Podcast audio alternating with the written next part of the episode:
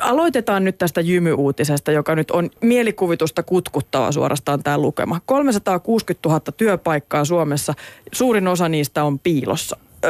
Luku on niin iso, että kerro nyt vielä, missä ne on piilossa. Ja jos ne on avoimia työpaikkoja, joihin tarvitaan ihmistä, niin minkä takia niihin ei rekrytoida? No joo, tosiaan tuo luku on kyllä iso ja, ja, ja tota jymy, niin kuin mainitsit, mutta ei se mikään hirveä yllätys ole. Että jonkun täytyy vain uskaltaa sanoa se ääneen, mitä tilastot jo oikeastaan heijastelee. Et niin kuin mainitsit, niin yksi kolmasosa ilmoitetaan viranomaisille näistä avoimista työpaikoista. Ja tämä lukuhan on keskimäärin kuukausitasolla 30 000. Ja tota, me tehtiin kolmekin erilaista laajaa selvitystä, johon vastasi yhteensä yli 6000 ihmistä.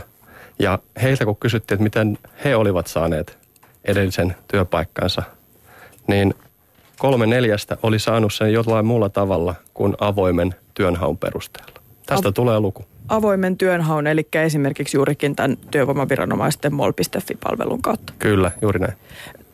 Kerro nyt siitä vielä tarkemmin, että minkä takia sitten, jos kerran tarvetta näille työntekijöille on, niin minkä takia, miksi ihmeessä ei rekrytoida?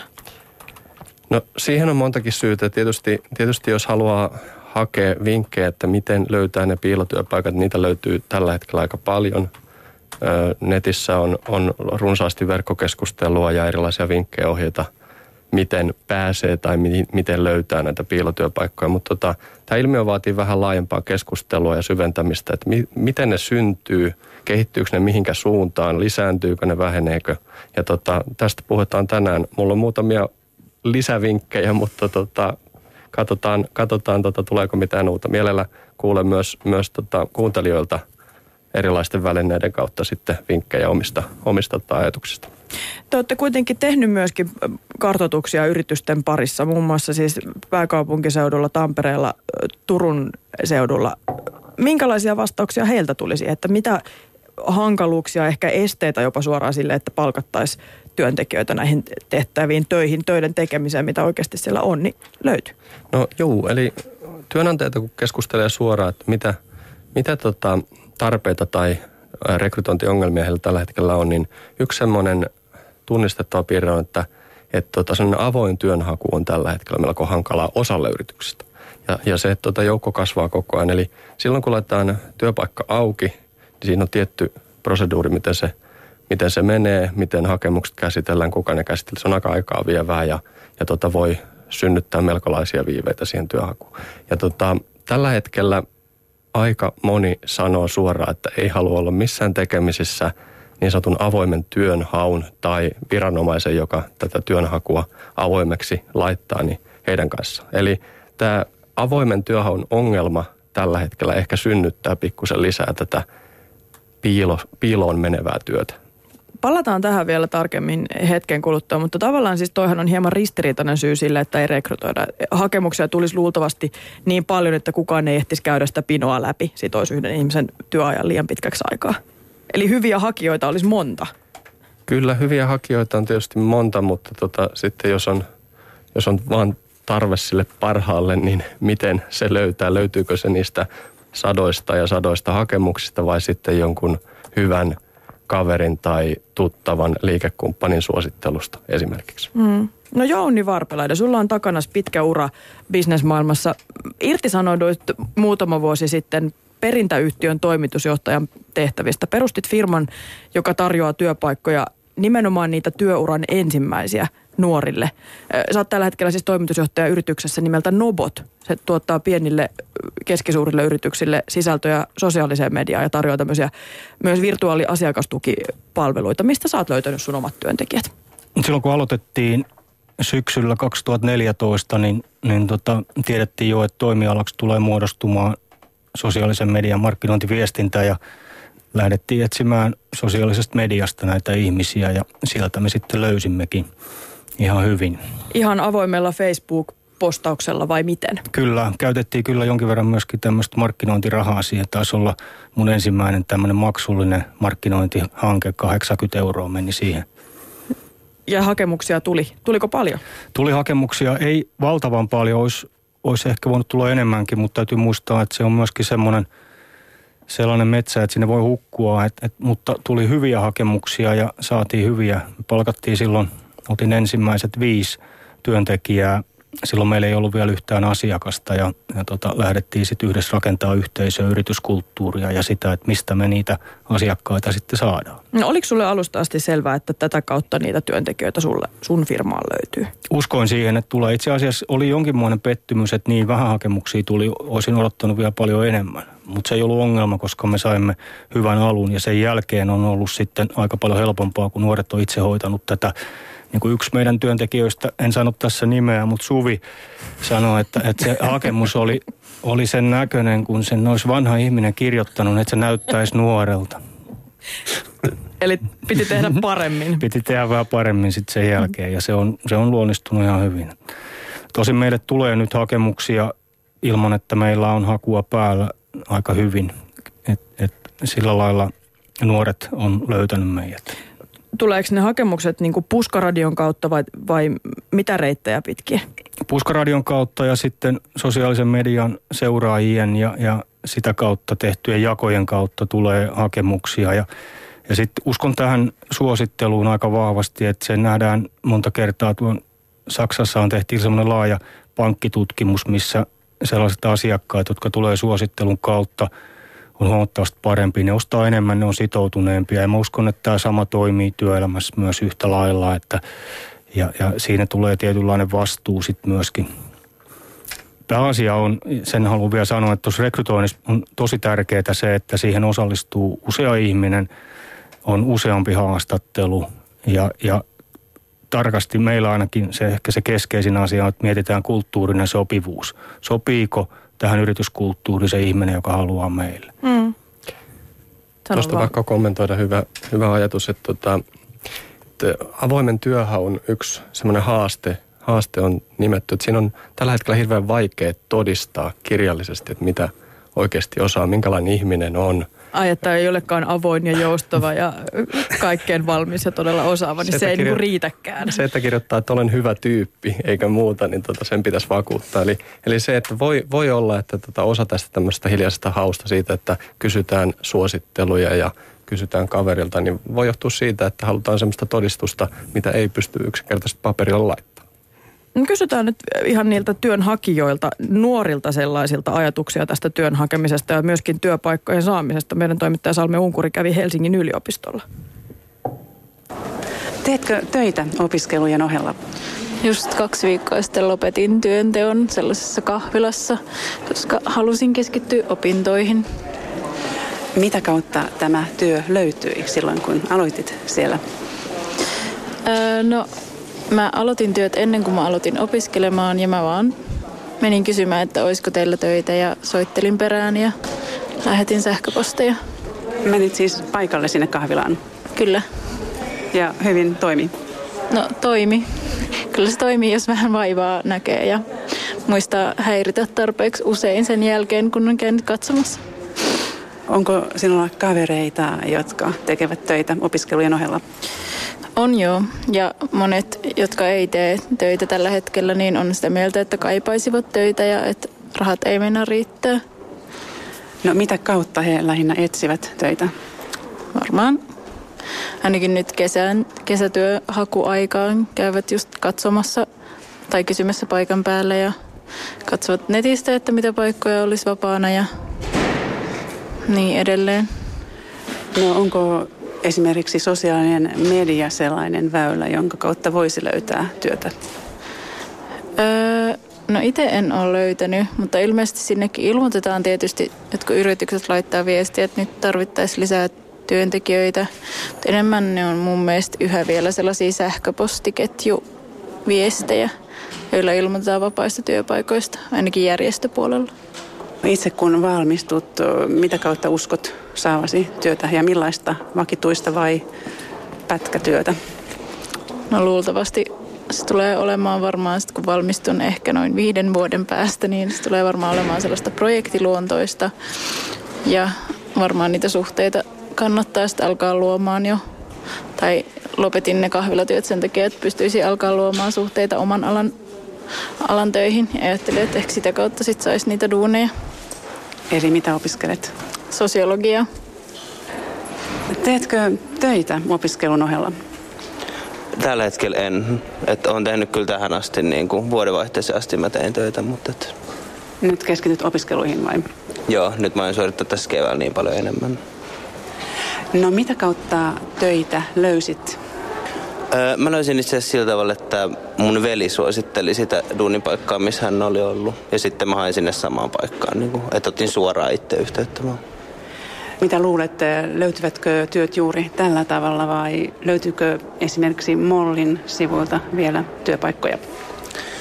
No meillähän on se ö, oikkaripörssi, että oikeustieteen opiskelijat voi löytää sieltä aika hyvin kaikki duunipaikkoja ja tietysti kuulee kavereilta. Et musta tuntuu, että ainakin tälleen nuorena on paljon helpompi löytää sille, että itse ottaa suoraan yhteyttä. No olisiko mahdollista, että sosiaalisen median kautta löytyisi työpaikka? No on se kyllä mahdollista varmaan, mutta musta tuntuu, että niissäkin ehkä enemmän sitten just vaikka Facebookissa niin promotaan jotain semmoisia valmiin olevia palveluita, joku just vaikka jotain tätä mollia tai monsteria tai mitä näitä on. Eli olen opiskellut Tukholmassa ja Hollannissa ja olen tällä hetkellä sitten Brysselissä töissä. Mitä kautta tämä työpaikka löytyi? Työpaikka löytyi alun perin ystävän kautta, eli opi, opiskelukaverilta sain vinkin Brysselissä olevasta yrityksestä ja sitten lähetin avoimen hakemuksen ja sillä tiellä edelleen. No mitä luulet noin yleisesti, jos haluat sitten palata Suomeen? Mitä kautta alat etsiä töitä? Varmaan tota, Mulla on tuttuja noissa lakifirmoissa, että tämänhetkinen yritys tekee paljon yhteistyötä lakifirmojen kanssa, niin sitten Suomeen tulee sitä kautta kontakteja aika paljon, niin varmaan järjestyisi jonkun tutun kautta. Ja nyt teet täydennysopintoja täällä? Kyllä, teen niin sanottuja ETA-vastaavuuskokeita, että saan lakimiehen pätevyyden sitten myös Suomessa. Ja haluat nimenomaan palata Suomeen? Se on vielä auki, että saa nähdä, mutta ainakin on sitten niin kuin semmoinen varmuus, kun on nämä tentit tehty, että ei jää siitä kiinni. Olen tehnyt tähän mennessä vain kesätöitä. Miten ne työpaikat ovat löytyneet?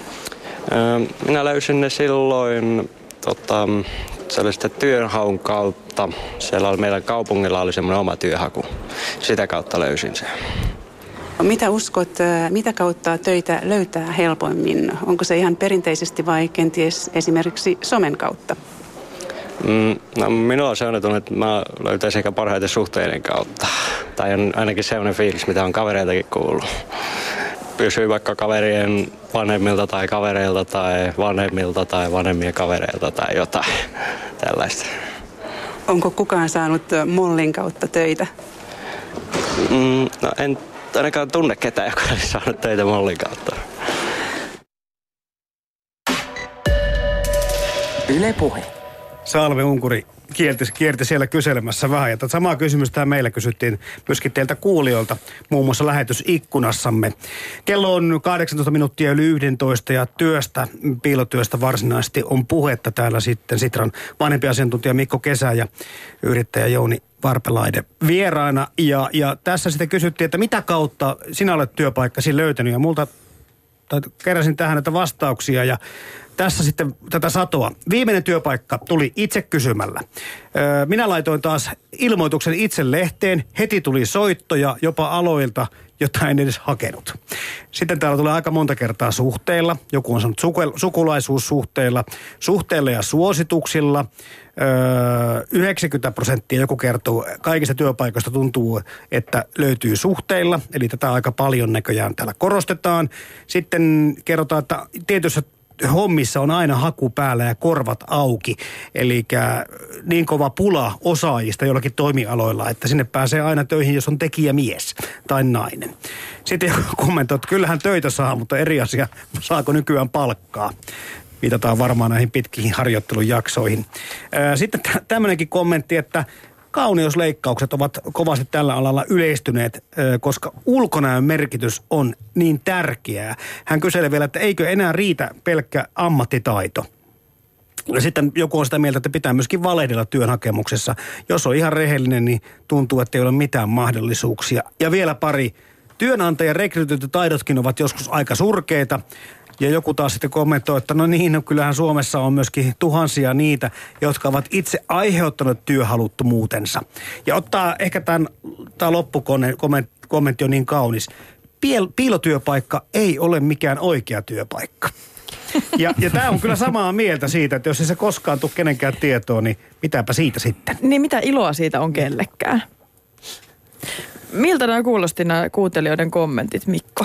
No joo, mä voisin ottaa kiinni tuohon, en viimeiseen, vaan toisteksi edelliseen, eli tuohon työnantajan rekrytointitaitoihin. On, on totta, että tota, et ei tämä piil, piileskely ja, ja piilotyön etsiminen ole pelkästään hakijan, hakijan ominaisuuksia, vaan, vaan kyllä sillä myös työnantajien antajien tota valmiudesta kyse. Eli, eli tota toinen syy, mä listaan kolme, kolme erilaista syytä, mitkä tällä hetkellä tässä ajassa synnyttää tai pitää yllä piilotyöpaikkoja. Ja toinen syy on se, että tota, tällä hetkellä tuntuu, että aika monissa yrityksissä on valtava kiire. Tietysti on aina ollut, mutta koko ajan tuntuu, että enemmän ja enemmän. Eli ei ole aikaa miettiä, että, että tota, mitenkäs voisin lähteä sitä työn, työntekijää hakemaan. On paljon piilevää tarvetta. Ja se tulee, se menee ja, ja tota, tässä mielessä, jos löytyisi joku työntekijä, joka tulisi ovesta sisään ja sanoisi, että teen itse itselleni työn, otan minut, niin varmasti tulisi valituksi. Mutta tällä hetkellä nämä sattumukset on varsin epätodennäköisiä. Mm. Okei. Okay. Onko sulle Jouni sattunut tämmöisiä sattumuksia kohdalle, että on ollut niin kova tekijä, joka lupaa niin paljon, että on ollut pakko ruveta maksamaan liksaakin? No tuota, on vastaavia ja, ja tuota, tuossa viime kesänä meille marssi sisään nuori nainen, joka ei ollut saanut tarpeeksi nopeasti vastausta tuohon työhakemukseensa ja ja ilmoitti, että hänet haastatellaan nyt. Ja, ja me sanottiin, että nyt ei ole oikein tilaisuutta, mutta hän ei hyväksynyt sitä. Ja sitten me haastattelimme hänet ja, ja tota, sen jälkeen sitten sovimme uuden ajan ja lopulta palkkasimme. Ja, ja nyt hän on siirtynyt tässä äskettäin tuonne tota, maineikkaan helsinkiläisravintolan myynti- ja markkinoinnista vastaamaan ja tämä on yksi mitä varten me ollaan olemassa. Eli me vahvistetaan nuorten mahdollisuuksia löytää sellaisia paikkoja, mihin haluaa siirtyä. Ja mm. tämä oli todella hyvä onnistuminen, mutta siinä oli kyllä sitkeyttä mukana, että et en, en ole ihan varma, olisiko koskaan saanut paikkaa, jos ei hän olisi puoliksi väkisin tullut meille.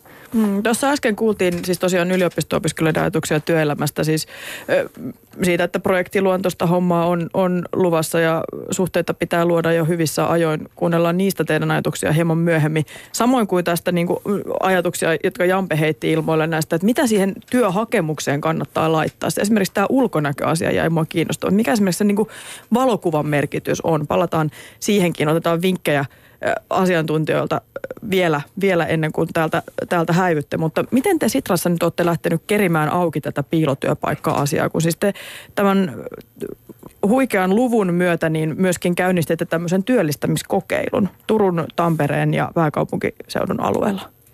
Kyllä, siinä tavoitteena, sillä näillä kokeilla täytyy ensin sanoa, että näillä ei ratkaista vielä Suomen piilotyöpaikka-haastetta tällä hetkellä, mutta näillä kokeilla me halutaan osoittaa, että tämä ilmiö vaatii niin kuin isommin tekemistä.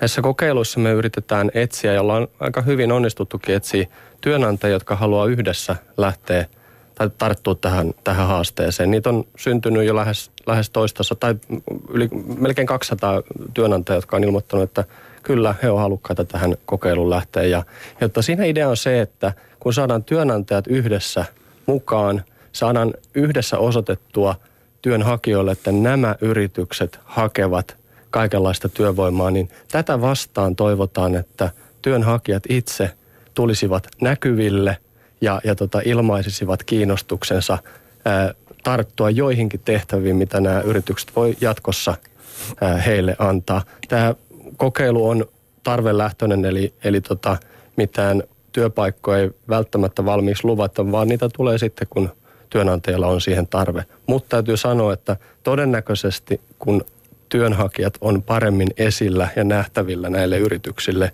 niin niitä innostaisi kokeilla myös enemmän näitä. Mm. Tosiaankin silloin viime vuoden lopulla niin satakunta työnantaja oli lähtenyt mukaan ja nyt niitä on tullut paljon lisää tässä alkuvuoden aikana. No kyllä niitä tulee tasaisesti lisää aina niillä paikkakunnilla, missä käynnistetään tätä kokeilua. Ja, ja tota, se viesti erityisesti tuntuu purevan tällä hetkellä, että yritykset haluaa itse omin ehdoin ja omilla ajatuksilla ratkaista tätä asiaa. Eli he on vähän kyllästynyt niihin – yhteiskunnan ja, ja tota joidenkin muiden kuin työnantajien itsensä keksimiin resepteihin. He haluaisivat itse, itse kertoa ja itse näyttää ennen kaikkea, että miten nämä hommat pitäisi tehdä. Tämmöistä intoahan me halutaan ruokkia. No kerro vähän siitä, että minkälaisia yrityksiä, minkälaisia työnantajia tästä on niin innostunut, minkälaiset on lähtenyt mukaan? No kaikenlaisia yrityksiä kaikenlaisilta toimialoilta. Tota, eri kokoisia, ihan muutamia yksinyrittäjiä, muutamia tosi isoja työnantajia, mutta sitten kuitenkin semmoinen tunnusomaisin on tämmöinen jo kokenut työnantaja, ehkä 10-50 henkeä tällä hetkellä työllistävä yritys, jolla on just tämä äsken mainitsemani niin tolkuton kiire siihen, että, että pitää ne omat, omat bisnekset huolehtia ja sitten vasta miettiä, että kuka saadaan tekijäksi niille – mm. omille töille. Eli tota, tämmöiset yritykset, jotka, jotka tota, voi tätä kautta löytää uutta osaamista. Ja aloina hyvinkin perinteisiä aloja, muun muassa teollisuutta, tämän tyyppistä. Kyllä. Sä puhuit siitä, että synergiaetuja voidaan saada sen myötä, että, että jollain tavalla kootaan näitä yrityksiä yhteen. Niin mitä, mitä ne käytännössä sitten tekee yhdessä? No tällä hetkellä ne on innostunut tekemään yhdessä, se on hyvä lähtökohta. Sitten tota, seuraavissa vaiheissa tietysti yritetään sitä, että nämä yhteen lasketusti olisi houkuttelevampi kokonaisuus työmarkkinoille ja työnhakijoille kuin yksi yritys itse. Tota, jatkossa nämä, nämä tota, toimintamallit voi kehittyä koko ajan ja, ja syventyä esimerkiksi erilaisiin yhteisrekrytointeihin, jossa, jossa tota, yhdellä yrityksellä on tarve kahdelle päivälle, toiselle, toisella voi olla yhdelle päivälle ja päätetäänkin, että etsitäänpäs yksi yhteinen tekijä – tai sitten sit näitä malleja voi olla monenlaisia. Me ollaan todettu, että tota, ei lähdetä edistää yksittäisiä malleja, antaa näiden työnantajan itse vähän keksiä näitä. No joo, niin Nobot on lähtenyt tarkastelemaan tätä kysymystä hieman toisesta suunnasta. Teidän tarjoama työ on nimenomaan tätä digitalisaation synnyttämää uutta työtä. Ja tällä hetkellä teillä on kymmenisen työntekijää, mutta tavoite on kasvaa hyvinkin suureksi. Kyllä. Me ollaan nyt äh, saatu koskettaa 20 nuorta ja, ja meidän tavoitehan on se, että vuoden 2020 loppuun mennessä tuhat nuorta on ollut meillä tavalla tai toisella harjoittelijana tai töissä, osa-aika- tai kokoaikaisessa työssä ja saanut mahdollisuuksia, saanut yhteisö, jossa voi keskustella siitä, että mitä mä haluan elämältä, mitä mä rupean tekemään, rupeanko mä opiskelemaan. Jos mä rupean yrittäjäksi, niin, niin Nobot voi auttaa siinä. Me voidaan yhdessä auttaa, että joku ryhtyy yrittäjäksi. Mutta mä ottaisin vielä yhden askeleen taaksepäin. Tähän toi oli loistava idea toi, toi tota, kuvaus tästä yhden tai kahden, kahden tota, päivän tai pienemmän keikan. Et nyt meillähän on vallalla sellainen käsitys, että jotta me onnistutaan, niin meidän pitää luoda kokoaikaisia toistaiseksi voimassa olevia työsuhteita tai sitten me ollaan epäonnistuttu. Ja, ja se on musta tuhon tie. Me voidaan pyrkiä siihen, se on hyvä, että pyritään siihen, mutta meidän pitää nähdä työ osana elämää sillä lailla, että jos esimerkiksi multa kysytään, että mikä sun työllisyys tällä hetkellä, mä sanon, että no nyt mä oon 30 prosessissa, mä oon nousussa. Että mä menen tuonne 100 prosenttiin ja mä valitsen itse, mikä se on se 100 prosenttia, mikä tuntimäärä se on. Työpaikka on vanha termi, ei meillä ole enää mitään työpaikkoja. Et, et, siis meillä on jonkin verran vielä semmoisia paikkoja, mihin tullaan, mutta yhä, yhä vähemmän ja kohta, kohta vielä vähemmän työ on jotain, joka tapahtuu, joku lisäarvo, josta joku on valmis maksamaan. Ja sitä pitää aktiivisesti hakea. Kerro vielä vähän siitä, että minkälaisia teidän asiakkaat on ja minkälaisia kasvumahdollisuuksia sä sitä kautta näet, koska Mikko heitti tuossa äsken ajatuksen tämmöisestä niin kuin useampien työnantajien työn yhdistämisestä yhdelle työntekijälle sitä kautta niin kuin hommien löytämisestä. Niin miltä tämä sulle kuulostaa? Hyvältä. Ja, ja kasvumahdollisuudet tuossa digitaalisella puolella, sosiaalisessa mediassahan on suuret, se on, se on ihan selvä. Ja meillä on monenlaisia asiakkaita. Me alun perin ajateltiin Nestori Bryk ja, ja Luukanpanu, jotka tuli mukaan tuohon myös parraamaan ennen kuin oli yhtään nuorta mukana, että me löydetään valtavasti pizzerioita, kampaamoyrittäjiä, tällaisia pieniä yrityksiä, jotka tarvitsevat apua. Ei me olla saatu sen tyyppisiä asiakkaita juuri lainkaan. Me ollaan tehty yhteistyötä Suomen messujen kanssa, meillä on kauppakeskus, meillä on taaleritehdas, meillä on hyviä yrityksiä asiakkaina. Sitten meillä on, meillä on tota, koko luokaltaan pieniä, suuria, taivas ja helvetti luotti meihin ja me päästiin sitä kautta niin kuin tähän yrittäjäverkostoon. Mutta se olennainen asia tässä on se, että, että vaikka mulla on iästäni johtuen, mä paljastan sen, että mä oon jo vähän yli 50, niin tota, vaikka me palkataan vaan alle kolmekymppisiä, niin, niin tota, meillä on verkostosta huolimatta sellainen tilanne, että nuoret tekee itse nämä kaupat. Jokainen osallistuu myyntiin ja, ja mä en ole tehnyt yhtään sopimusta heille valmiiksi. Ja se johtuu siitä, että, että tällainen itse hankittu asiakkuus joka on neuvoteltu ja välillä se ei onnistu, se palkitsee paljon enemmän ja se palkitsevuus kantaa pitkälle. Eli me haetaan niitä onnistumisia. Yksi meidän arvoista on no fear, mikä tarkoittaa sitä, että vaikka välillä pelottaa, niin me mennään siihen tilanteeseen ja yritetään suoriutua mahdollisimman hyvin.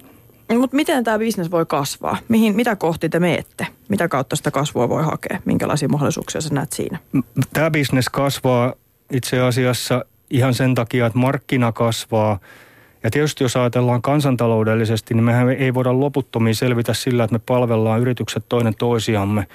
Ja, ja me haetaan tietysti vientituotteita. Yksi tapa on esimerkiksi, mitä me ollaan nyt etsimässä, yhteisyrityksen hakemista ulkomailta. Ja sellainen yritys, joka ehkä haluaa tulla Suomen markkinaan, me voidaan auttaa sitä yritystä sosiaalisessa mediassa paikallisesti ja, ja sillä laillahan tietysti verkko tarjoaa mahdollisuuksia kansainvälistymiseen ihan eri tavalla kuin ennen. Et, et se on yksi, ja me ollaan tehty jo tällaisia hakuja startup-kiihdyttämöille, missä me ollaan haettu Euroopasta tai muualta yrityksiä, jotka haluaa tulla Suomeen, jossa on vahva startup-perinne. Mä tota, kuuntelen teitä molempia ja katselen tätä boksia ja niin ajatukset pyörii vähän siitä, mihin kohta mennään tulevaisuuden työhön, mutta myöskin se lähtökohta tuosta, kun puhuttiin Mollin kautta haitoista työstä, että kun tämmöinen niin yksilöllisyyden kulttuuri, sen on niin kuin työn niin kuin hakijatkin huomanneet jo, että, että pitää olla tuota persoonallinen ja pitää erottua massasta. Ja ihan samalla tavalla työpaikoillakin tunnutaan, että haetaan niin kuin tämmöistä persoonaa ja pitää olla tarina tällä kaikella muulla.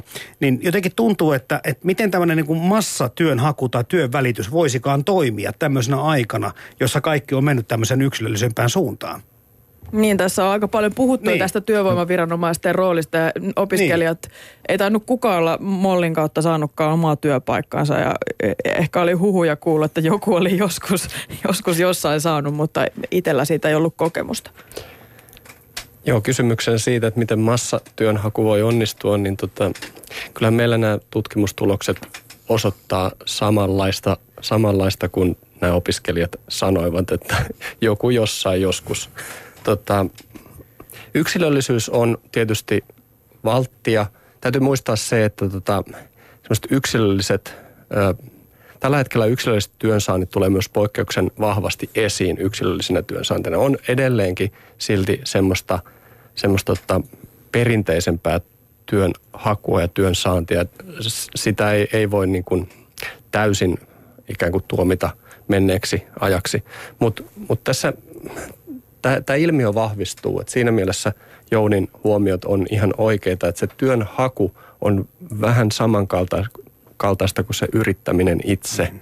Eli, eli täytyy, täytyy luoda semmoinen oma yrittämisen malli siihen, siihen työnhakuun. Tämä on oikeastaan kolmas ja isoin resepti, jos haluaa antaa neuvoja niiden piilotyöpaikkojen löytämiseen, niin tällä hetkellä täytyy, täytyy tota varsinkin panostaa siihen omaan työn hakutaitoonsa ja kehittää sitä, olla avoin – laajasti kaikelle. Että, et tota, se, että korostaa, korostaa mitä osaa tai mitä on tehnyt aikaisemmin tai mitä voisi tehdä jatkossa, niin se on toki tärkeää, mutta tällä hetkellä nimenomaan korostuu ne taidot myydä sitä osaamista ää, työnantajille.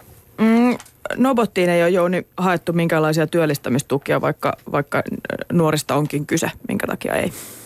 Me ollaan haettu kaksi kertaa työllistämistukea työttömälle työnhakijalle joka on palkattu. Toiseen saatiin, toiseen ei, mutta me ei olla tämmöisiä yritystukia haettu ja, ja se johtuu ehkä enimmäkseen siitä, että, että mä en usko siihen, että tämmöinen julkinen tuki, kasvoton tuki ää, johtaa muuhun kuin tämmöiseen projektityyppiseen. Eli, eli me ollaan toki saatu taleritehtaalta tukea, mikä oli ihan loistava. Voin sanoa, että, että he ei tehnyt välttämättä niin kuin perinteisten sijoitusmittareiden mukaan ehkä vielä ennätyssijoitusta, kun he sijoitti Nobottiin, mutta mut se oli niin kuin valtava tuki tälle nuori, meidän nuorille ja sille, sille, mitä nuoret tekee. Ja se on, se on ollut merkityksellistä, mutta mä, mä en usko siihen hirveän paljon, että, että tota, annetaan liian valmista. Pitää olla vähän taistelua ja pitää luoda sellainen yhteisö, joka jaksaa taistella ja nauttii niistä onnistumisista. Se on, se on tärkeää. Ja, ja toi on tietysti niin kuin ehkä yksi keskeinen homma, että, että nyt me helposti mollataan mollia – mihin on syytäkin ehkä sen takia, että, että se roolihan on muotoutunut tämmöiseksi työttömyyden hoitoviranomaiseksi, jossa on kontrolli on keskeistä ja, ja raportointi ja sitten siellä on resursseja myöskin vähennetty.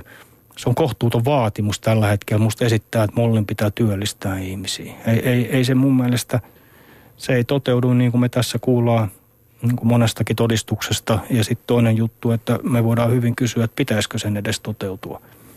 Mm. Pitäis, no, niin, niin. Pitäisikö olla joku tehokkaampi keino? Niin, mietitään nyt sitä ratkaisua, että mitä se tulevaisuuden työnhaku sitten voisi käytännössä olla. Tarvitaanko tämmöistä jotain keskitettyä järjestelmää? Mitä mieltä on Sitran Mikko Kesä? Varmasti jossain määrin semmoisen rooli on pohdittava ehkä tar- tarkemmin. Että me ollaan esitetty, osittain esittämässä vielä asioita, jotka, jotka tota liittyy siihen, että miten helpotetaan myös tätä piilotyöpaikkoja saantia. täytyy korostaa vielä sitä, että piilo työpaikka ei ole pelkästään yhteiskunnassa positiivinen asia. Siinä on paljon hyvää ja niin kuin kuultiin Jounilta, että se opettaa meidän nuoria ja työtä hakevia siihen tulevaisuuden työhön, valmistaa siihen. Meidän täytyy kilpailla koko ajan kansainvälisesti, ei vaan, ei vaan paikallisesti tai, tai tota kansallisesti.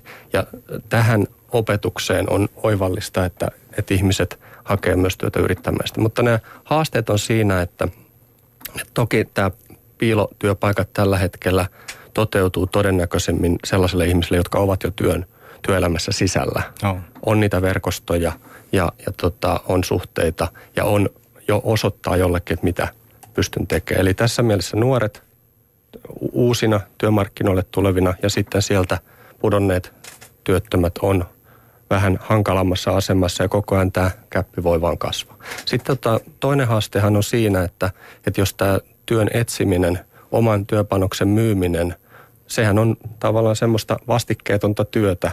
Se pidentää työttömyysjaksoa tai sitten niin kuin yrittäjä ajattelee sen niin, että sitten kun saan sen työn, niin sen tuottavan osan täytyy maksaa myös se, se myyntiaika, jolloin se tuottavan, tuottavan osan kustannus nousee. Se on tietysti jonkun katettava.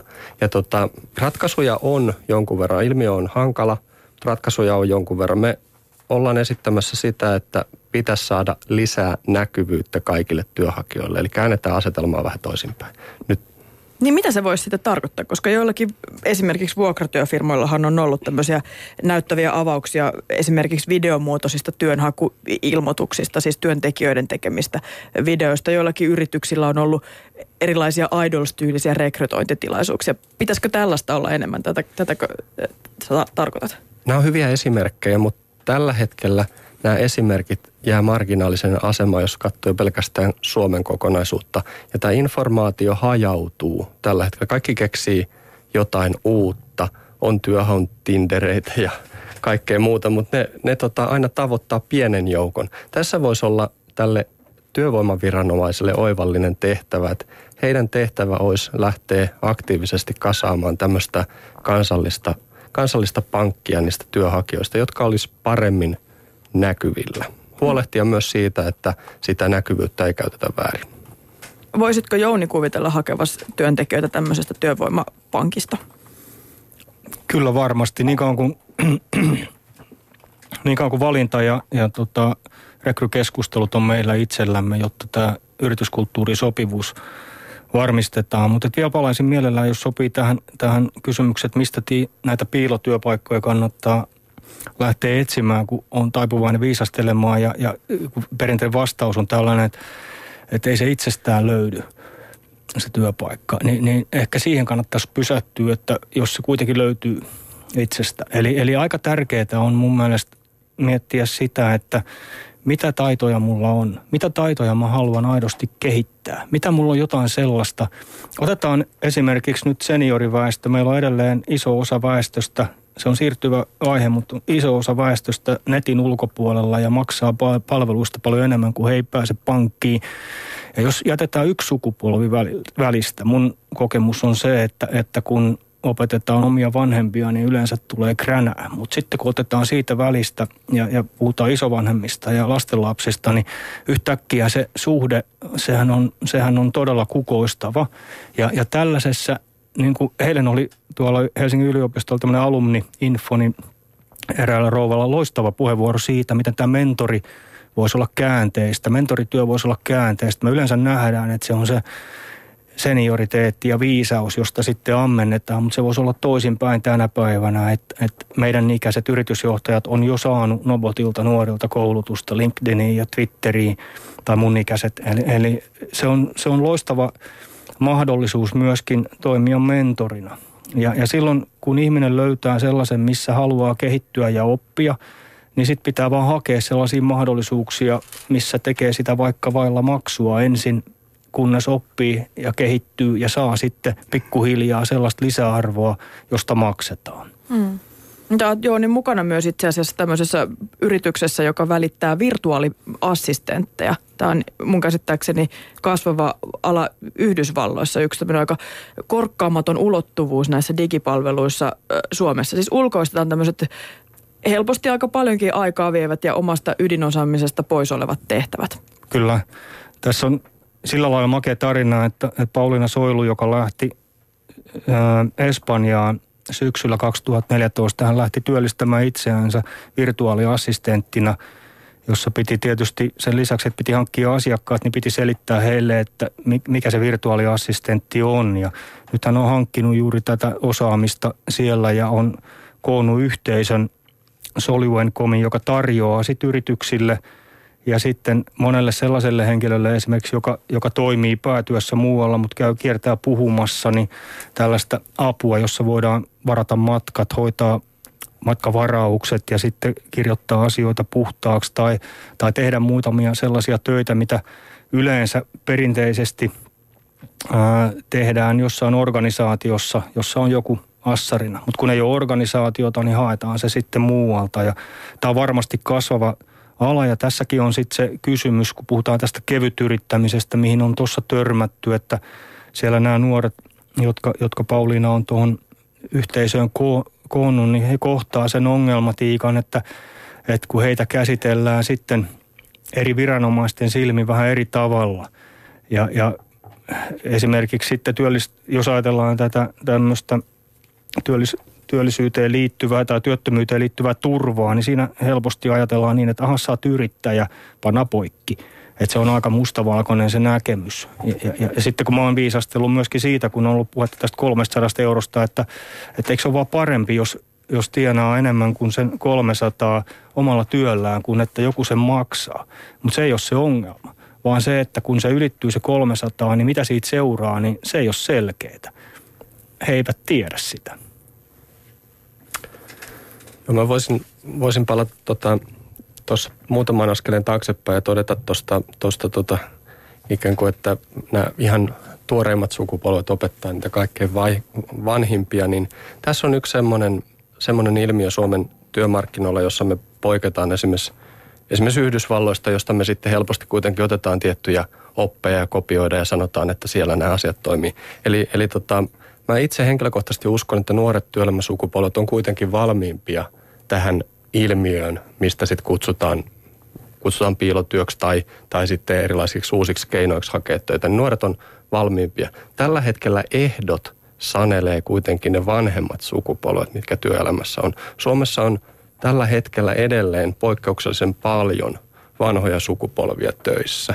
Ja, ja tota, nuorten täytyy mukautua kuitenkin heidän muottiinsa – ja heidän ehtoinsa, miten sitä työtä haetaan. Silloin kuuluu aika paljon sitä, sitä että ei niistä nuorista ole mihinkään tai, tai ei. Mun mielestä tämä asetelma täytyisi kääntää Suomessa päälailla ja nimenomaan kuunnella nyt niitä nuoria ja heidän ajatuksia. Puheenpäivässä ovat siis vieraina Sitran vanhempi asiantuntija Mikko Kesä sekä yrittäjä, toimitusjohtaja Jouni Varpelaide. Hälyttäviä tietoja sinulle työntekijä. Asiat muuttuvat. Aalto-yliopiston ja Hankkenin innovaatiojohtamisen professorina työskentelevä Liisa Välikangas syksyllä Helsingin Sanomien haastattelussa sanoi kertovansa opiskelijoille, että palkkatyö sellaisena kuin me olemme sen tunteneet on loppumassa. Hänen mukaansa uhattuna on erityisesti tämmöinen keskiluokkainen keskivertotyö. Eli se, jota iso osa suomalaista tekee. Suorittavaa työtä tekeviä sen sijaan tarvitaan yhä, eikä eh, huippuasiantuntijoiden korvaaminen ole niin yksinkertaista. Luodataan hieman nyt tämän päivän ja tulevaisuuden työnte- työelämää siitä, että minkälaista se työ on. Hieman ongelmakeskeisesti me helposti tähän työhön suhtaudumme. Että jos on liikaa töitä on liian vähän vapaa-aikaa, niin sitten myöskään se työn muuttuminen ei ole hyvä. Ei palkkatyön katoaminen, mutta ei osa-aikatyö eikä vuokratyökään.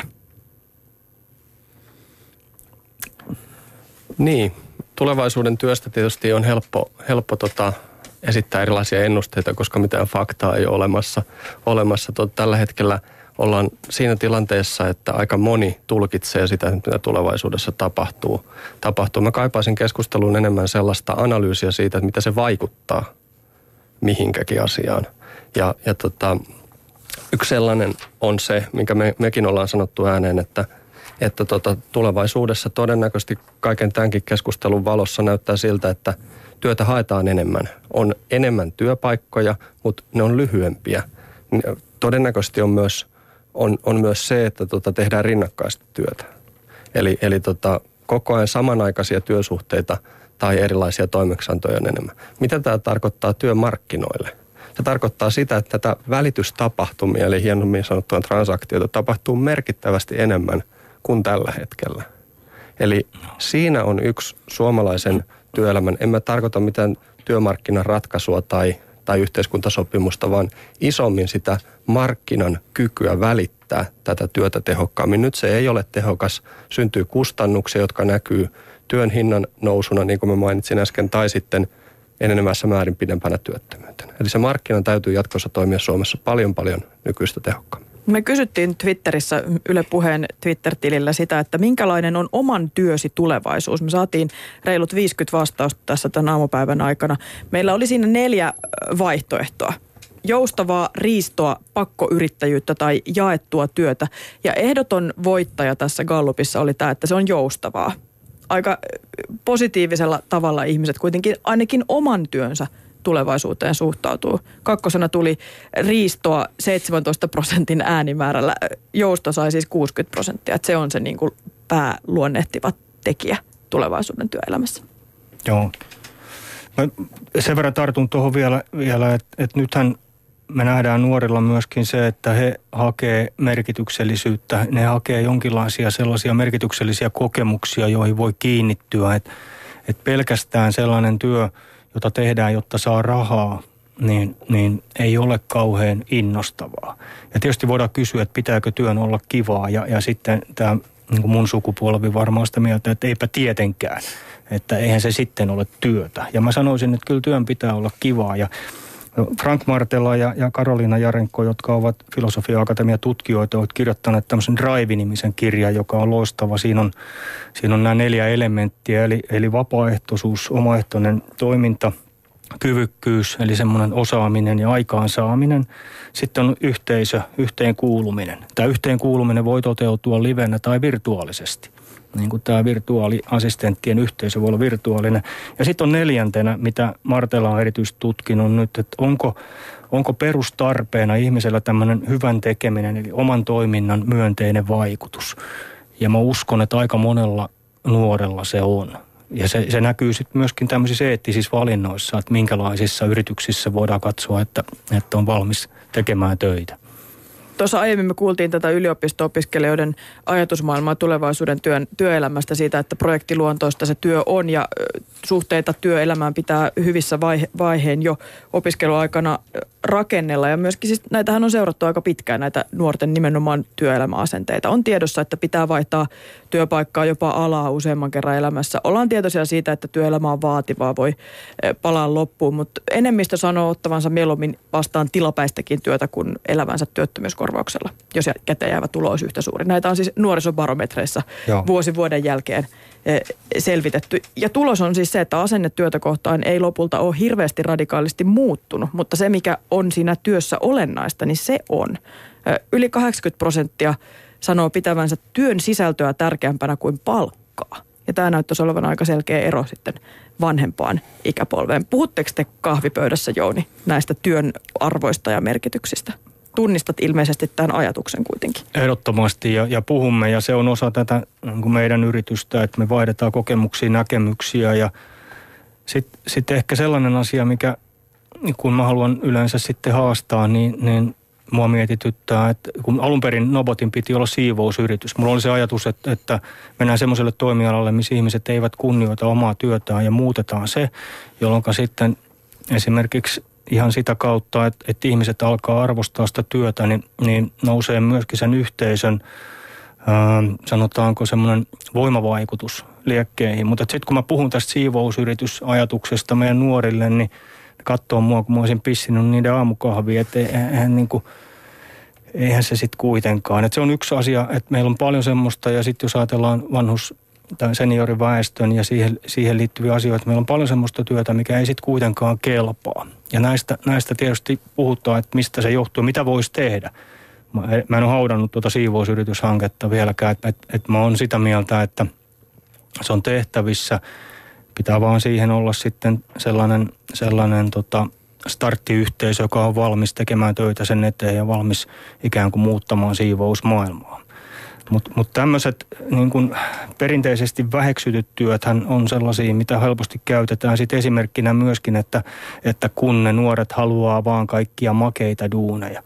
Ei ne loppujen lopuksi ne makeet duunit ole niin ihmeellisiä. Et kun vaan annetaan se mahdollisuus, niin, niin tota, ne on aika perusjuttuja kuitenkin.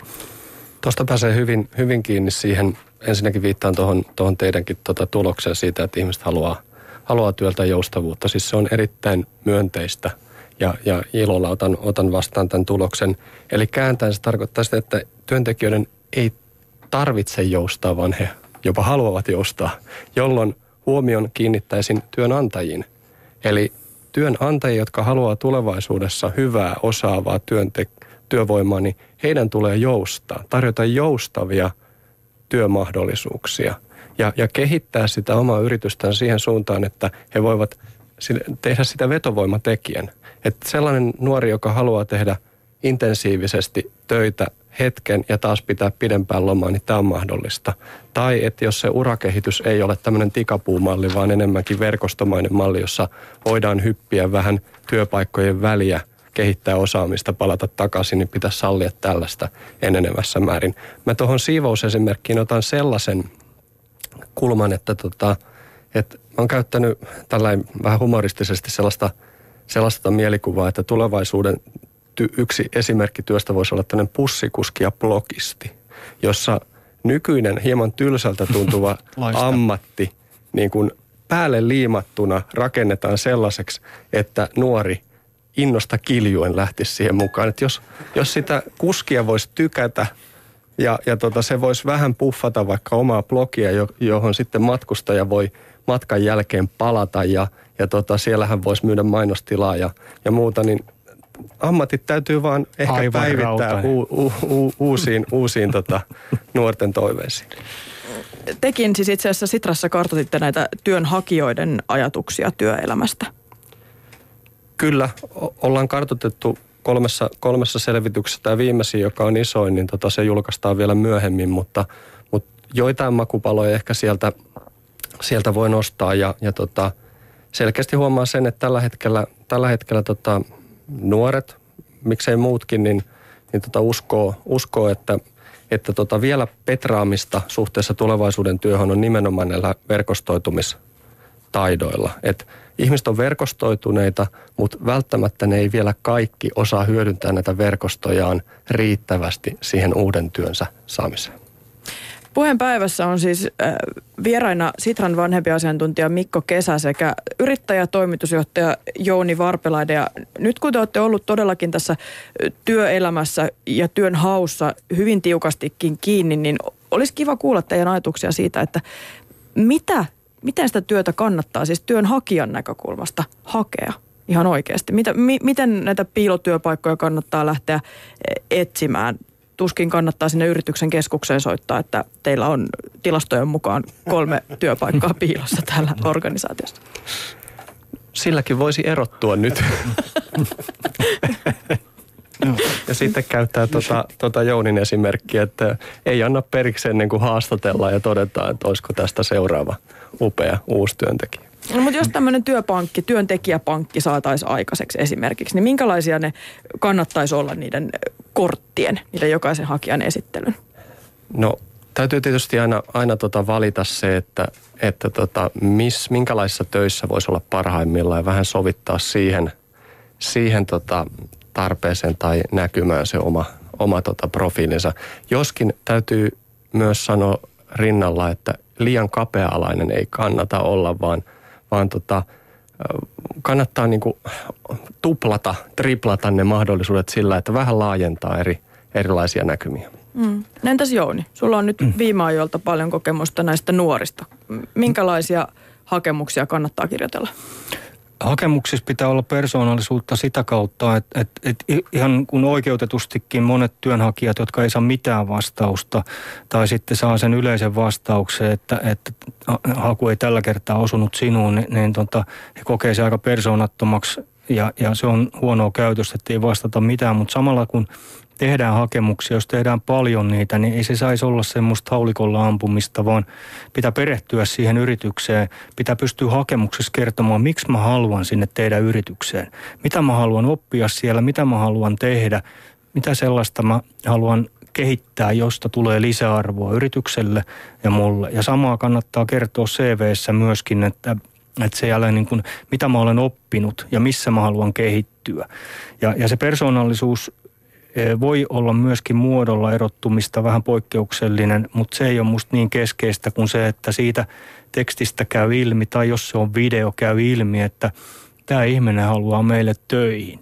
Että se vähän niin kuin kirjoittaisi rakkauskirjeen lukiossa jollekin, niin, niin tota, jos se on semmoinen, minkä, missä lukee, että pidän kovasti tytöistä tai pidän kovasti pojista, mutta ei oikein voida sanoa, että se on niin kuin juuri tämä kyseinen henkilö, josta pitää, niin se ei välttämättä toimi kovin hyvin.